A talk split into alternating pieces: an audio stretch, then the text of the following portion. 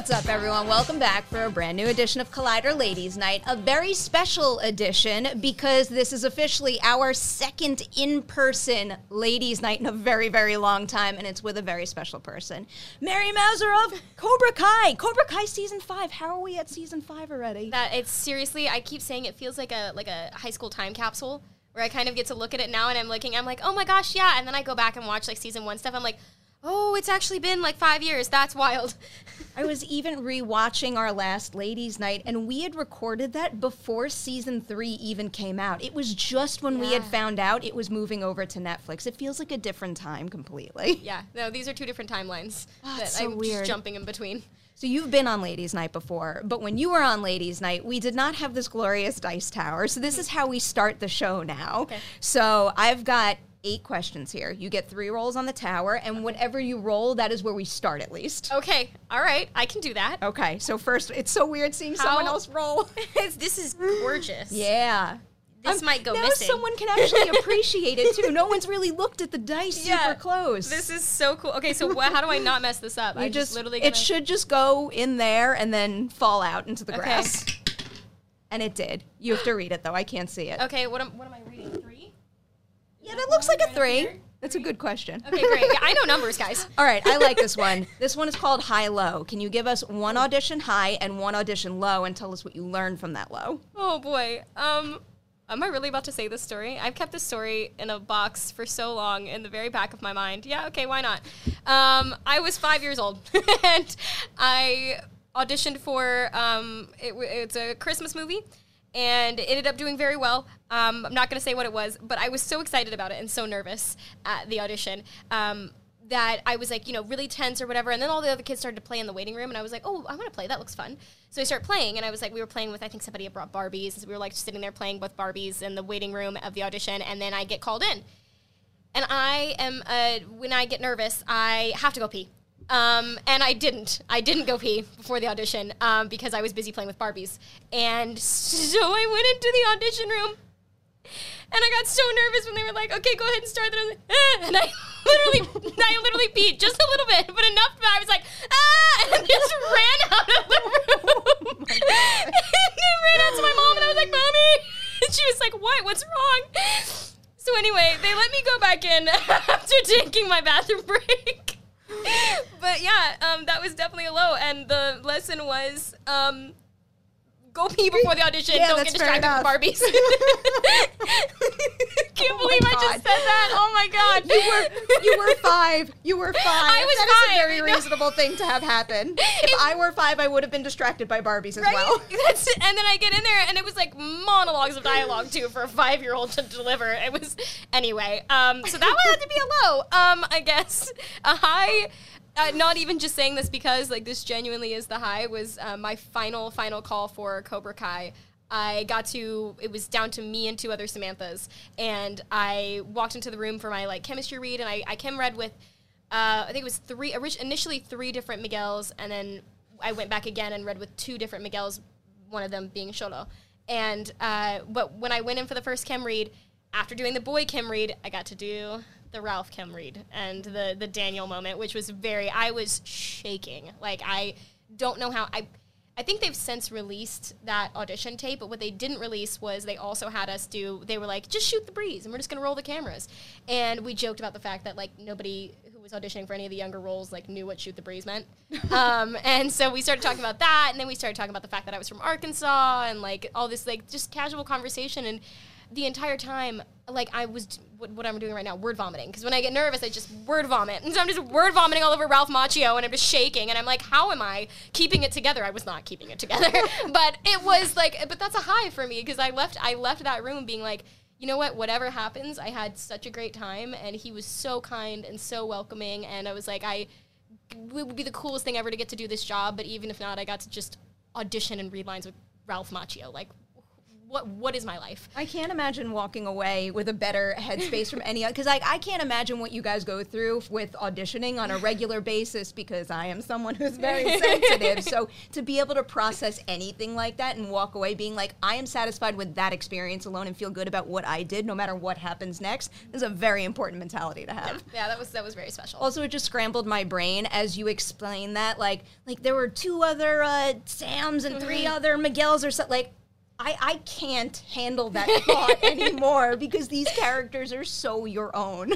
That's the cool thing is, our writers are incredible at being at adapting and writing to these characters that we've kind of all co-created at this point. You know, I get to have a say, which is a really cool thing as a young actor, to be taken seriously and to be able to say, hey, you know, I don't feel like that's something Sam would say, and they're like, you're absolutely right. Like, how would you say it? And we go, you know, we can build off of each other, which is very cool and unique and special that they're so respectful of every different facet of what everybody's bringing to the table. So I think we've all kind of gotten to morph with these characters as we've gone, because it's funny, like, looking back at season 1, Sam, like, yeah, I loved it, I was excited, I was in it, but there's certain things where I'm like, oh man, like, Sam from season 5 would never have, like, had that pool party and, like, just been like, whatever, dad. Like, you know what I mean? Like, that was just such a, like, it's so cool to, like, go back and kind of see that. But yeah, no, I feel like at this point, I am Sam, Sam is me. We joke that, like, it's me and then my stunt double, Selkie Hom, and my stand-in, Kayla, and the 3 of us, we walk around, we form a little phalanx, and we walk around and we go, I am Sam.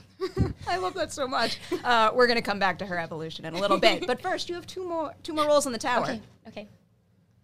I'm less nervous this time. Is it a 3 again? We need to do it again. Okay, great. 3 is my lucky number, though, so that's good vibes. Oh, is it? Good vibes. Mine's 5, but this one's 2. 5 or 2? Well, 5 is my lucky number. Oh, okay. This is 2. I feel like I should just let you pick a 5 after. This one I like. So this one was inspired by a recent episode that I did for The Sandman. But what is something that could be seemingly silly to someone else out there? Like a little thing in your life that makes you happy on a regular basis, even though it might not be something everybody else out there, like, values to the nth degree. Ooh. You know, I've gotten really into, like... what is even the word? Like, spin classes, like cycling. And I have always been, like, I always struggled a lot with working out and the concept of exercise for the sake of, you know, for the sake, because what it was always to me internally was about image, and it was about vanity, and it was about not even vanity for, like, in a negative sense, but in a sense of, like, just feeling like I needed to do something in order to be liked, in order to fit in order to, you know, I would talk to people and they'd be like, oh yeah, this is my workout routine, and I wouldn't have one, and it would make me feel weird about it. But at the same time, like, the idea of working out felt like this thing that didn't identify with me.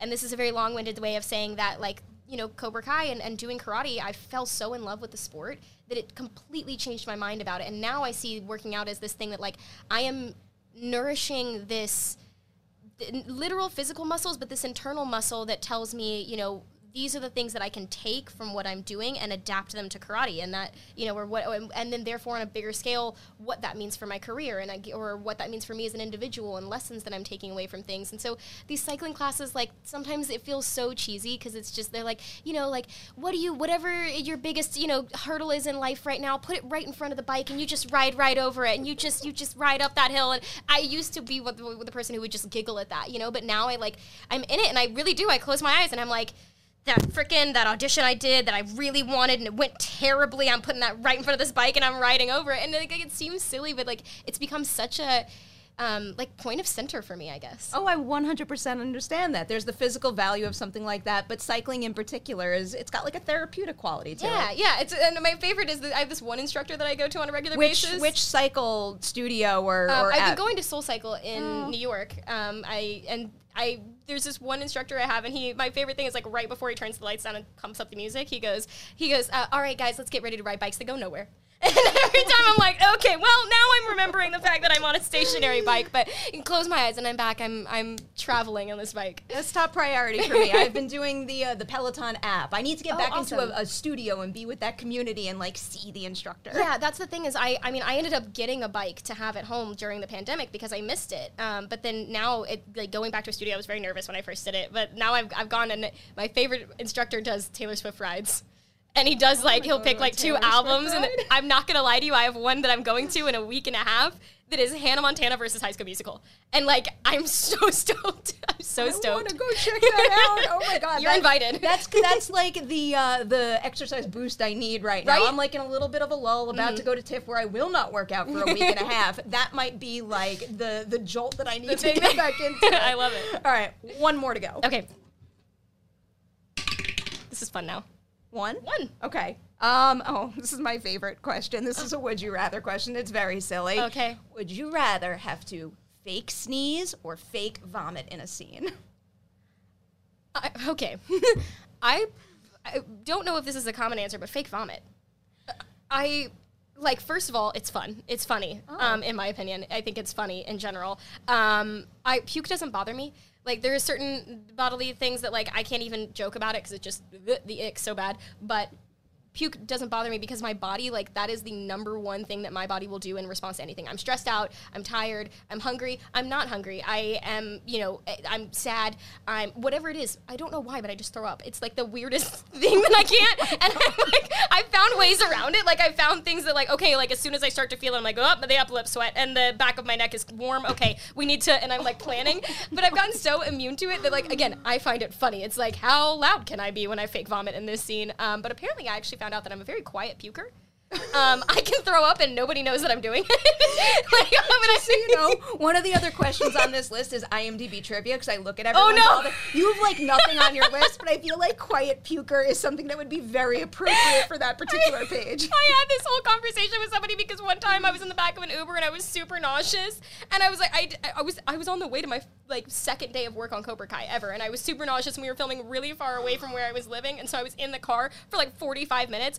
And I had a Ziploc baggie with me. Oh, no. Anyway, nobody knew. So that's the point. That's the moral of the story. So, yeah, fake vomit. Also, I had fake vomit that I had to throw up on Scandal. And it was pineapple juice mixed with oats. And it actually, like, was fine. I mean, the texture was weird, but it tasted kind of, I was like, pineapple juice, so it's, like, not the worst. So I feel like part of the reason why that question came to be is because people always pick fake sneeze because they think it is not as gross. But, like, who can do a convincing fake sneeze? They're hard to do. I also found out that I'm a quiet sneezer. I'm a surprise sneezer. I was just told the other day, Tanner, actually, from... Surprise? Yeah, it's Tanner from Cobra Kai, actually. Mean? I don't know. I just, like, I sneezed, and he was like, he's like, what just happened? And I was like, I sneezed, and why? Was it, like, particularly weird? And he was like, there was no lead up. I was like, what? He's like, there was no lead up.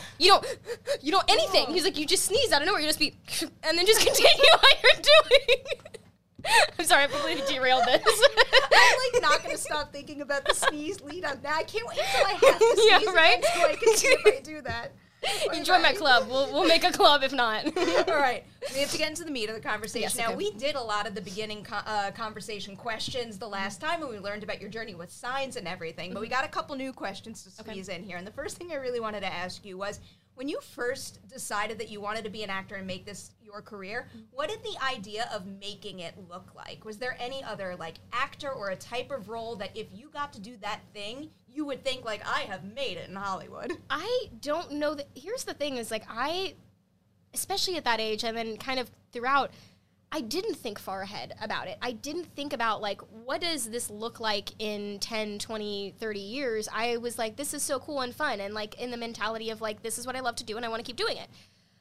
And so by that point, like, now in this place that I'm at in my life, like, these little things are popping up that I'm not, and they're not little, but they're huge, and I'm so excited about it, but it just feels surreal because I didn't think far enough ahead to be like, what would it be like to see my face on a giant billboard on Sunset Boulevard? What would it be like to, you know, to hang out with Ralph Macchio and his kids and his wife, who are lovely, and, you know, watch an episode of an ABC show? Like, you know what I mean? Like, what would it be like to have these, like, crazy cool experiences, or, like, you know, to get stopped on the street and have somebody be like, hey, I dress up as you for Halloween. Like, that's bizarre.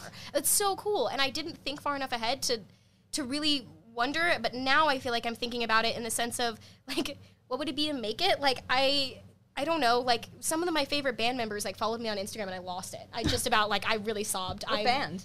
Oh, no, I'm going to fully out myself now. I'm curious now. Because I don't want them to think I'm crazy, but anyway, not that they are ever going to see this or think that I'm crazy, but anyway, like, band members from, like, I love Sleeping with Sirens and Pierce the Veil and Motionless in White and, like, some of those band members, and it's just cool because it's, like, it's this thing of like, okay, like, yeah, I forget that I'm a grown-up, I think is what it comes down to. Like, I've been doing this for so long and been the kid on set that, like, now being the grown-up, it's cool, it's awesome, and that I can have conversations with people in a different way of, like, this is what, you know, this art means to me, and this is what art means to you, and we can kind of agree on this in this middle ground of what art is, and that's, I don't know, a cool new aspect to it. Oh, I love but that I don't know, so much. Maybe, like, I think maybe, like, going somewhere and having, like, an actual Halloween costume, like, at Spirit Halloween, because that's, like, I'm a Halloween nerd. So, like, the idea of, like, actually picking something up off of a rack and it being designed after a character I was in, maybe that. I mean, I've just decided that right now. I'm surprised that hasn't happened with Cobra Kai. I mean, there has to be. People get Cobra so creative Kai with creating these. Yeah, there are geese, but, I mean, being that we have our Miyagi Dokis, which kind of were only introduced in season 4, like the new ones that we have for the tournament. Those have such really specific details, and like the orange piping and having the headband lotus on the sleeve and on the trim and stuff like that. So I feel like maybe if something like that came out, I'd be like really stoked. I'll say I'm real stressed about the merch situation right now. Really? I don't know if I should keep buying things or stop. We'll get to it when we get to spoilers. Okay. Here's another, like, beginning question for you. So, again, when you first decided that you wanted to be an actor, what did you, and I guess your family, too, because I know that they were involved, what did you all think was, like, step one to becoming an actor? And now that you've gone through that process, would you advise that someone else out there who wants to become an actor take that same step, or did you find something else that was more helpful? Interesting. I feel like things have changed so much, as cheesy as that sounds, in the 21 years I've been in this industry, that it's, like, you know, thinking about that moment for me then, it was, I think the first thing we were like, we got to get representation, you know? And so it was going out and finding, you know, an agent and a manager. And part of that became doing a showcase. Like when they just like literally like lined up all these kids and everybody memorized like a Burger King script. And then there was chairs set up with agents and managers, and they sat there and they watched us and they go down the line and do it. And then they came up afterwards and they were like, yeah, you, or not you, or maybe you. And that was like step one at the time, and like getting headshots. Now, I don't even know what to say when people ask me, because it's amazingly changed so much. Like, the industry has changed so much. I mean, I joke about, like, the first headshots I got were black and white. And when I used to go into auditions, they would take a Polaroid of you as a day of photo and staple it to your headshot and resume. And, like, that's bizarre, because now everything is digital. And also, I don't go into rooms. It's all self-tapes. It's all, you know, over Zoom meetings. Like, it's changed so much that when people ask me, I'm like, I think the cool thing, though, is that it has created so many open doors and so much more accessibility for people all around the world. Like, I was from Arkansas. In order to act, my whole family uprooted their life for several months out of the year to take me to New York or to L.A., and my siblings acted at the same time, but it was just this big, you know, movement that had to happen, and now it's like I can send in a tape from anywhere.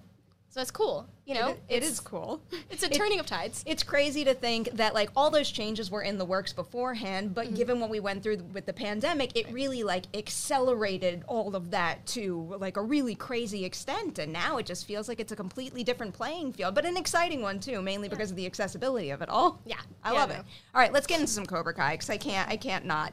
So you already brought this up, the idea of John, Josh, and Hayden kind of taking your own input on the character. What was the first time when you noticed that was a possibility? Because I always find it really interesting, the journey or the evolution from being like, you know, a child actor where maybe you are being told what to do more, and then becoming an adult on set where all of a sudden you realize, like, my creative input is being heard in a different way. So at what point in Cobra Kai did you sense that happening? It's a very definitive moment. It was the finale of season 1. We had, you know, the scene in which Miguel went to go hit Robbie at the beach party and accidentally knocks me out.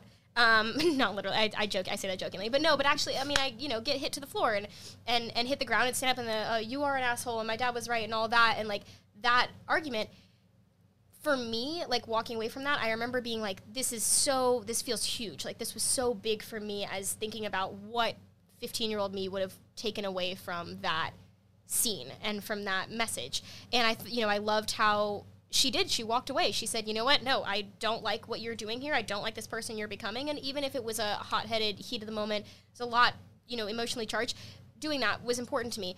But when we, you know, got to the end of the season, obviously, you know, everybody wanted the show to come back and we were super excited about it, but they didn't know, you know, what would be coming next, and they were setting up kind of where those characters would go. And for one, I mean, I begged them all season long, can Sam do karate? And they were like, just hold off, just wait. And they gave me that moment at the end of season one. And I don't know how much of that was already pre-decided to set up for season two and how much of that was, you know, a conversation of knowing that I was super excited about the idea of karate. But I know definitively that the scene at the tournament where Sam and Miguel have a little moment when she says, like, when he says, you know, just watch what I do to your boyfriend out there or whatever, like, watch what I do to Robbie. You know, that was originally a very different scene where Sam kind of came up in tears and was and talked to Miguel and was like, I forgive you. And I had a big issue with that. And you know, and I see what they were doing with it, and it could have been a really cool version of it. But I just had this issue with the idea of the forgiveness happening that quickly without the conversation beforehand. I was like, I feel like we should see that conversation rather than having it be like an internal conversation for her.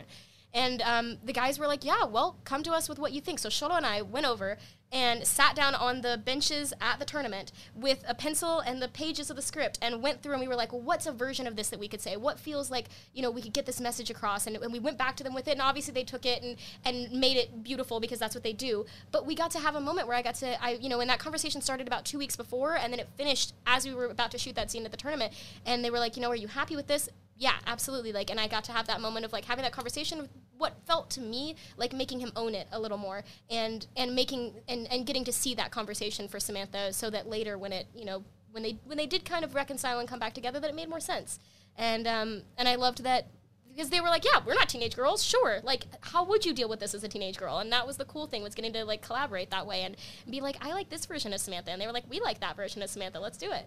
This just totally encapsulates why I think this show has become so special. It's because the actors really care and understand their characters, and then you have leaders in John, Josh, and Hayden who are, like, willing to listen. Like, they are exceptional writers on their own, but I feel like you don't have a show with a special spark quite like this one has unless everybody, like, merges their visions together. And, like, that's what we see in the end product.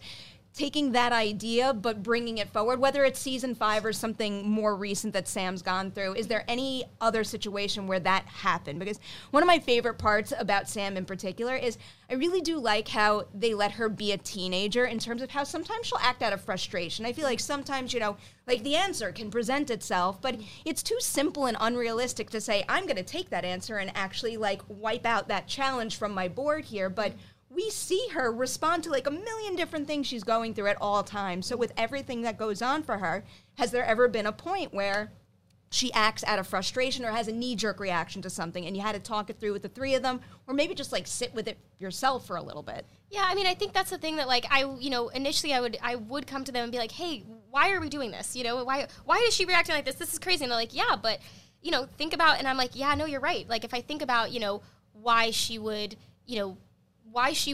have such an issue with Tori. And we kind of really talked about the, you know, and I'm like, well, you know, can't she see that there's some aspect of humanity in all of us, and there's something there to connect? And the more we would talk about it, I'd be like, oh my God, yeah, I could totally see how this has become.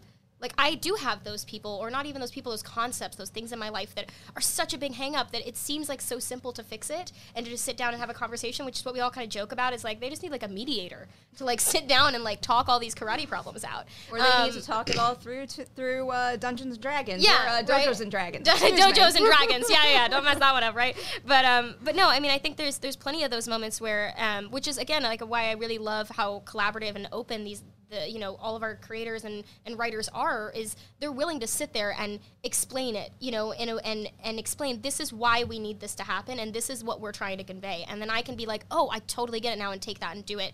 But I think there's really, like, been a lot of moments when it comes to the karate world for Sam where, you know, I get very protective over this idea of her I love being a part of a whole, but I also love that for the most part, Sam's the sole female fighter over on that side of the world, and that's been incredibly important to me to make sure that constantly is conveying strength, and they obviously are writing to that and creating this awesome storyline and these awesome characters where we get to do that, but it's always important, even if it's as small as, like, I don't want to can I not stand in the back? I think I should stand like right here next to my opponent, or I should stand right here next to the people that I'm, you know, that I'm having this conversation with. And they're like, absolutely, you know. And so that's, we're getting to grow together, which is really cool and exciting. I feel like that last question was the most long-winded thing I've ever said. And it's because like I knew exactly the beat in season 5 that I was getting at. So I'm just going to do it at this point. Spoiler warning for everybody out there who has not watched all of season 5 of Cobra Kai. This is it. We are going to talk spoilers. You push pause and then you go watch the show and then you come right back and you press play. It's that easy. All right. So the moment that kind of inspired that question for me was, I believe it's the end of episode 8, beginning of episode 9, when Tori finally comes clean to Sam. And like that is an exact example of one of those moments where I'm like, oh, this is great. They could move on now and be friends. But Sam snaps at her. Uh-huh. Do you think that she would have had that same reaction had she not seen Miguel kiss another girl right before Tori came up to her? I mean, I think it's human nature to have feelings like that. Like I know and again, yes, she's a teenage girl, like you said, like that's the reality of the situation. I don't think I would have had the zoom out lens ability to see how all of these actions play together. And also, I mean, you know, I totally can say there's better ways to handle so many of the situations that Sam handles, that anybody handles. We all learn that. That's human nature. We make mistakes. We learn from them. That's how you get better. Sometimes you are able to see somebody else make a mistake and learn from it, and hopefully not to make that mistake yourself. But a lot of times, at least for me, it's trial and error. And so also the fact that Tori knew that information and kept it to herself, I mean, it's definitely the heat of the moment of seeing Miguel with another girl right there in that second. But it's also, you know, coming out of having just had this fight at this dojo, Tori also bailed on it. And there's frustration there, you know. She had all this pent-up anger and this, I'm going to, you know, Sam spent so much time gearing up for this showdown with her and being like, I'm going to get to vindicate myself. I get to fix all these issues that I've seen falling apart in my family that Sam's carried around this guilt with, you know, like I let my family down. My family's falling apart. They're fighting. All these big things are happening because I failed at that tournament.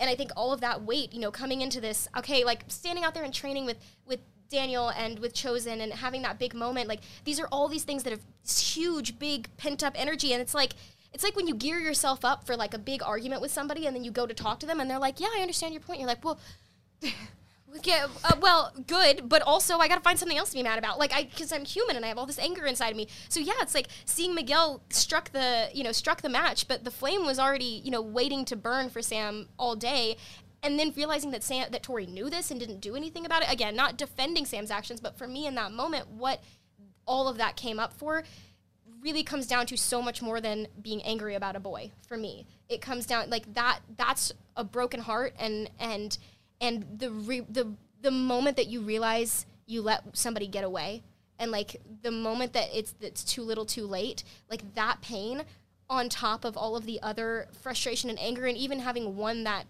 fight, what that fight was supposed to mean versus what it ended up meaning for Sam, still very exciting and wonderful, but it was supposed to be so much more, what's the word I'm like, satisfying, you know? And so for me, it felt like, yeah, I could just explode into karate, especially if you have those kinds of skills and somebody pisses you off. Like, that's the thing that, like, I even do it jokingly all the time. We're like, I'm constantly in between takes, like, punching and kicking my co-stars, and they're great. They know how to defend themselves, okay, first of all. They're super talented.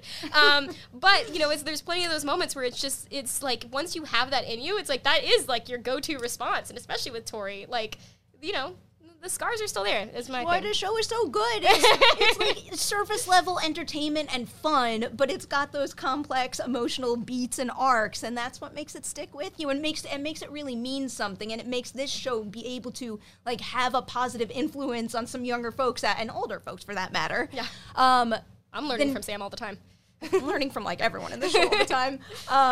In the next scene that Sam has with Tori, this might be like me overthinking things and it might be too specific, but were there any conversations in terms of like the blocking? Because it really caught my eye that Sam is always standing there as they're having that conversation and not necessarily sharing the couch with her. Yeah, I mean, absolutely.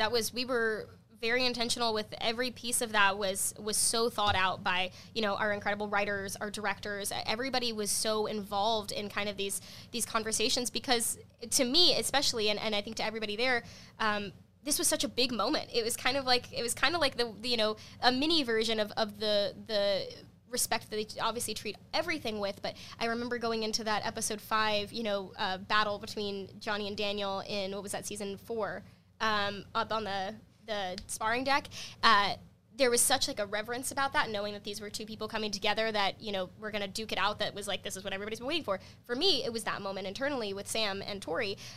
There was a lot of intention with that, and for me, the staying standing is very much about, staying in a defensive concept, and but also almost in a way it's offensive, and it kind of, is the first time we see this, vulnerable side of Tori coming out, where I feel I got to have that in season 3 with Sam, where we got to really see, I got to really dig into the crying and the stuff like that. And obviously Tori has those incredible moments, but Sam doesn't get to see them. And it was kind of the first moment where I literally was talking to Peyton about this the other day, where it was almost, super emotional when they said action for the first time. And I walked in there and I looked down and I saw her with the bloody knuckles and the ice on her hand, and her, she just looked up at me, and I had this moment of, oh my God, something doesn't feel right. I shouldn't be here. I felt like I was intruding on this very personal part of her life, and it made me question, all this anger that I had toward her and all these, things that, as a character. But as an actor, it was a really fun experience to get to have that, lack of leveling in the physicality, but this leveling of what felt like, for Sam, being okay, I can sort of start to let my guard down because I see her so with her guard down.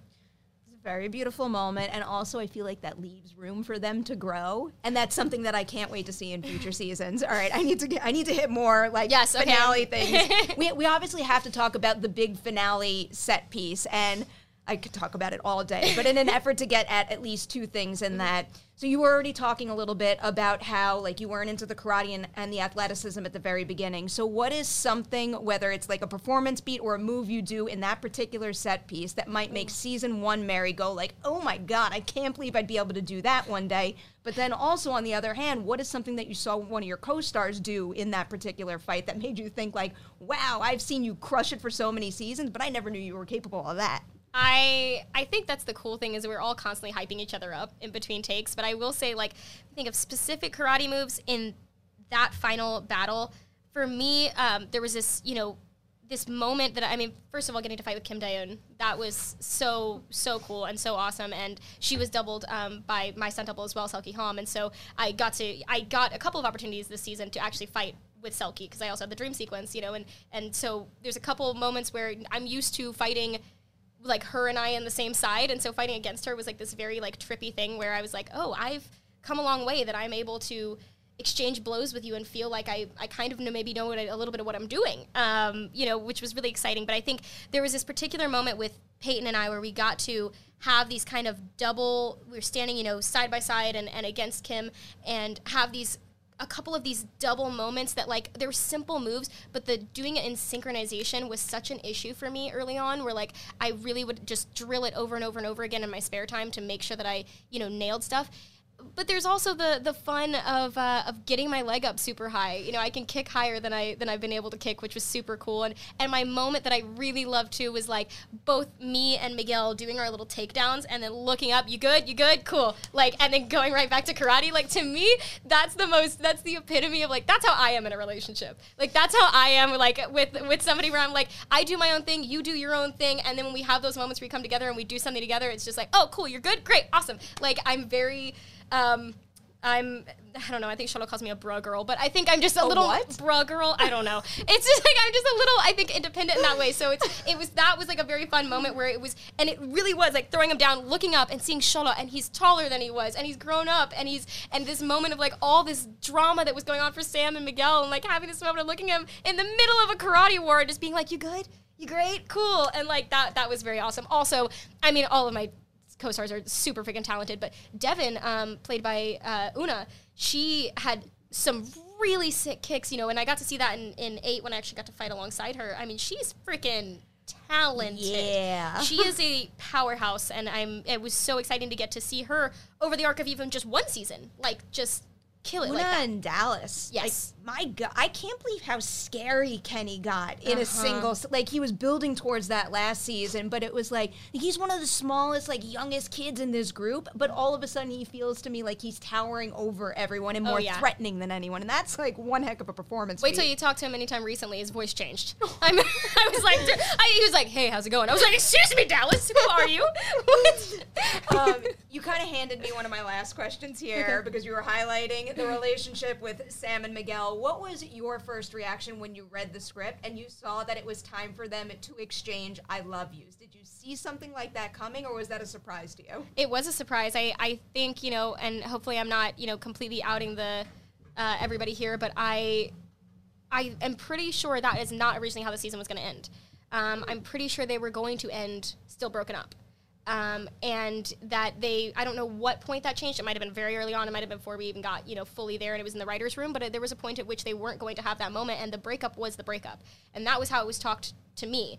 I didn't know, you know, we especially because we shot that stuff so early on in the season, and then we got to, I mean, that actually was, the I love you scene was the very last scene with dialogue I filmed from season 5. And it was, we rarely get to have that, you know, because we shoot so out of order to make everything happen. I don't know how you guys do that. We also typically shoot 2 episodes at the same time, so we're shooting episodes 1 and 2 at the same time, and then we're shooting 3 and 4. This season we did it a little different. We only shot 1 and 2 together, and then everything else was linear. But, you know, so rarely do we get to have a moment where we, you know, have a finale moment like that. I didn't know we were going to fully get there.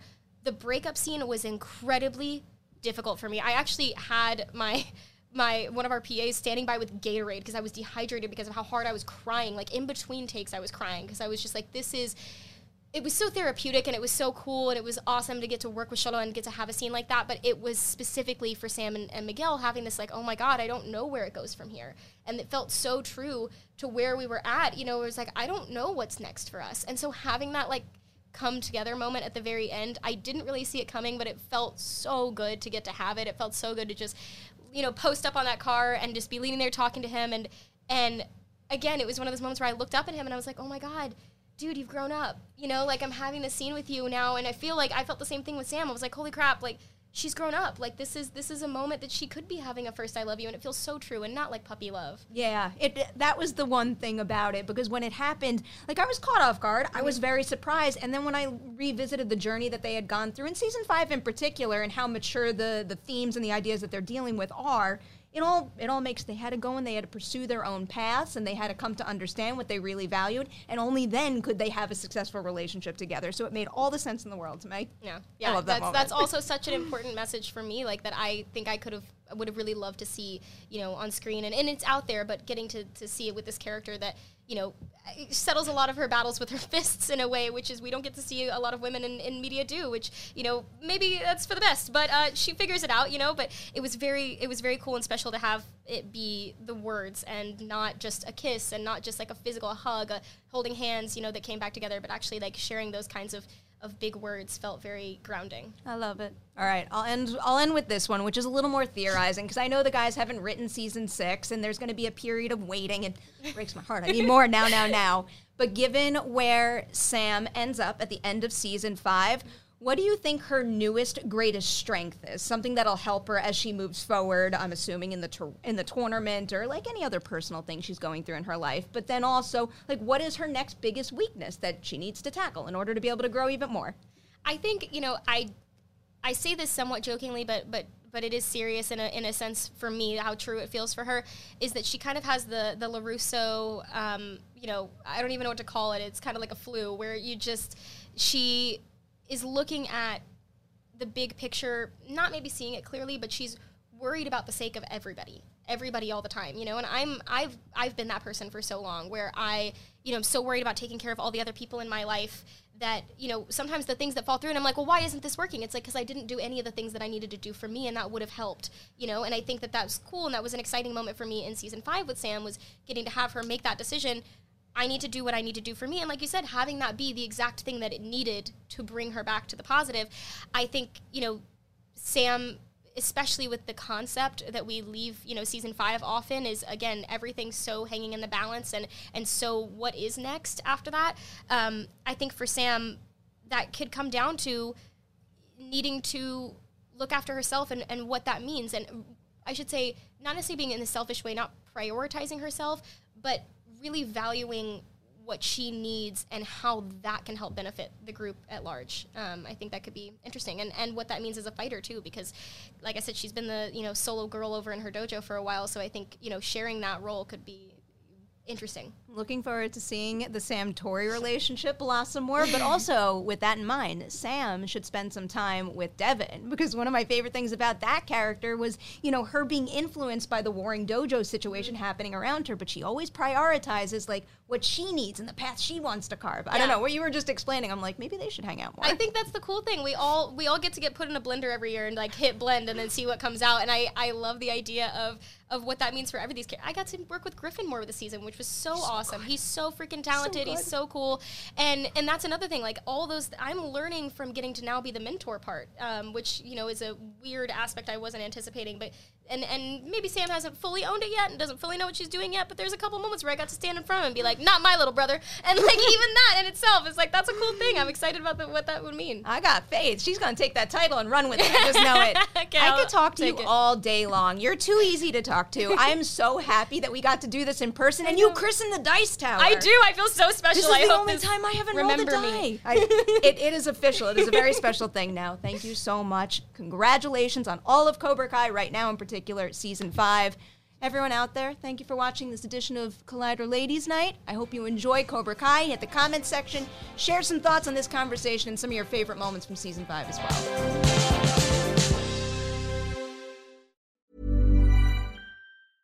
Hey, it's Paige DeSorbo from Giggly Squad. High quality fashion without the price tag. Say hello to Quince. I'm snagging high-end essentials like cozy cashmere sweaters, sleek leather jackets, fine jewelry, and so much more. With Quince being 50 to 80% less than similar brands.